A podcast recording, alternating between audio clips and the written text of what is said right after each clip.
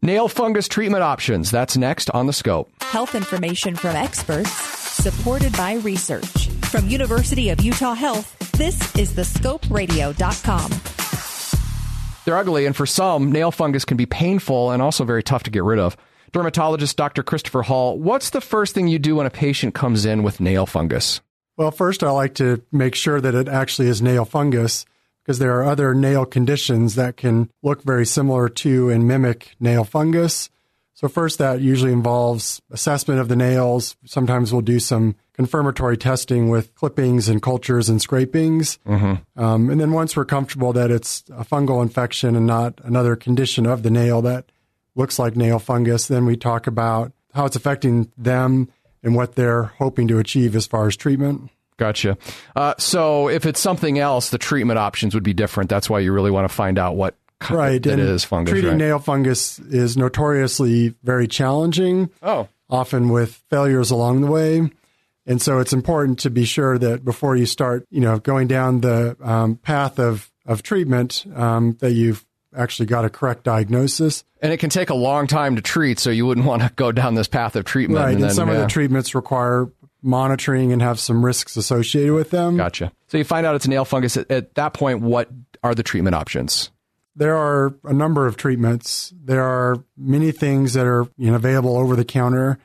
You go to the internet and Google nail fungus treatment, you'll come up with 10,000 hits, I bet. Yeah, pills, polishes, creams. Right. Yeah, all sorts of Um, things. What do you tend to Most like of those are, you know, have not been investigated with really good clinical trials, but I think there's things that people have used and have found to be helpful. Uh, one common thing that comes up are products like that contain menthol. So Vicks Vapor Rub is a common home remedy for nail fungus. Probably won't help, but it won't hurt anything either. Uh, most of my conversation is usually discussing, you know, medical therapies. So things that are available by prescription only. And those come in two main forms, which are topical uh, antifungal medications and then oral antifungal medications. There are other surgical or procedural options, so you can remove nails as well. And then there's starting to be more interest in technologies like lasers for nail fungus. So you had said at one point that uh, you know the, you, you have a conversation with the patient. What is it you're trying to accomplish? I understand for some people it can be very painful, so it might be to alleviate the thickness of the nail and the pain. Right, and it gets difficult to clip, trim, and groom nails when they get very thick. They can be associated with uh, pain because of ingrown nails, and in some cases can also predispose people to infections, so uh, cellulitis and so forth. Um, so there are medically important reasons to treat them. Some people just don't like the appearance of the nails. Yeah, because it doesn't look good in your flip flops, right, does wearing it? sandals in the summertime with Yeah. thick yellow nails, you know, is something that a lot of people would like to not have to do. So if it isn't necessarily painful, do you recommend treatment? Do you really leave that up to the patient at that point? my personal philosophy is to leave it up to the patient. So I give them the different options, talk about the length of treatment, the monitoring, the likelihood of success, and then I have a conversation with them about whether they want to move forward with those treatments. And a lot of people elect not to do anything, and many people are very motivated to to treat their nails. Sure. Uh, what about the oral drugs? I understand that uh, some people are concerned about the side effects those can cause. So, are the oral drugs generally better than the topical, or Yeah, the oral medications are are more effective than topical treatments. sure?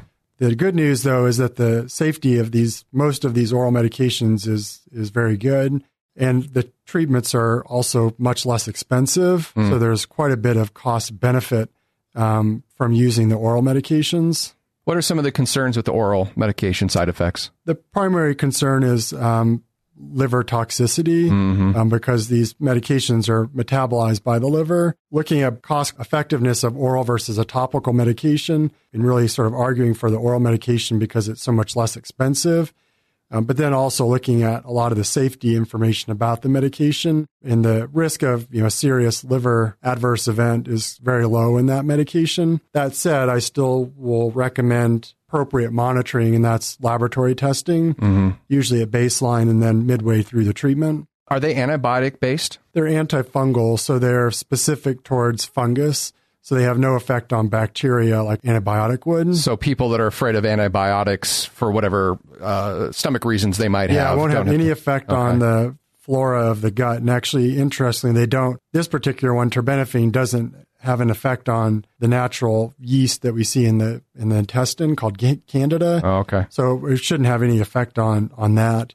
Some people can get rashes, and there's you know other less common side effects, but for the most part, I, I find them to be well tolerated.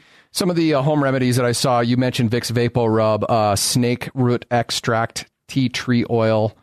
Uh, Gosh, I haven't come across snake root extract yet, but um, sounds like it might eat away a nail pretty well. Sure. Uh, yeah, there's a lot of those things out there. A lot of people use vinegar, um, tea tree oil. Um, the hard part with any of these topical medicines is they don't penetrate the nail unit very well. Okay. So getting them actually to the fungus in the nail unit is very difficult. And that's why a lot of the prescription topical medicines have such limited effects. What about do it yourself at home, trying to thin that nail out, like you know, by coating it with uh, what? What do people coat it with? Well, I think doing debridement at home is actually helpful. So a lot of times I'll have people file the nails down, uh-huh. um, clip the nails back, because that helps to kind of trim away some of the infected nail as well. Would your recommendation generally be to, for somebody to use the oral uh, pills if possible, but just because it's such a shorter treatment time? Well, I think it just depends on the person. There are some people who have other you know risk factors, who have a history of liver disease or something, where I wouldn't be comfortable putting them on that medication. So I use I use both medications and uh, and sometimes I use them in combination. So I'll have them do uh, first course with an oral antifungal and then follow up with a topical, and that may help prevent re- reinfection too down the road. Which is pretty common from what I yeah. Understand. So it's common you can get the nail clear, and then people are just exposed to the fungus in their environment and in their shoes and and so forth, and they can get reinfected easily. So it sounds like that uh, if somebody does have nail fungus, uh, for the most part, it's you know does it bother you because it's ugly? Uh, if there's pain involved, then for sure you would recommend some treatment. For some people, there could be other medical reasons to right, treat yeah. it. Somebody with, you know, for example, diabetes who's at risk of ulcerations on the feet, cellulitis, infections, there are people that we may be more proactive about treating to help reduce their risk of infections. But for the most part, it sounds like if you don't really have many symptoms, it's just kind of a personal choice. That's true. Have a question about a medical procedure? Want to learn more about a health condition? With over 2,000 interviews with our physicians and specialists, there's a pretty good chance you'll find what you want to know. Check it out at thescoperadio.com.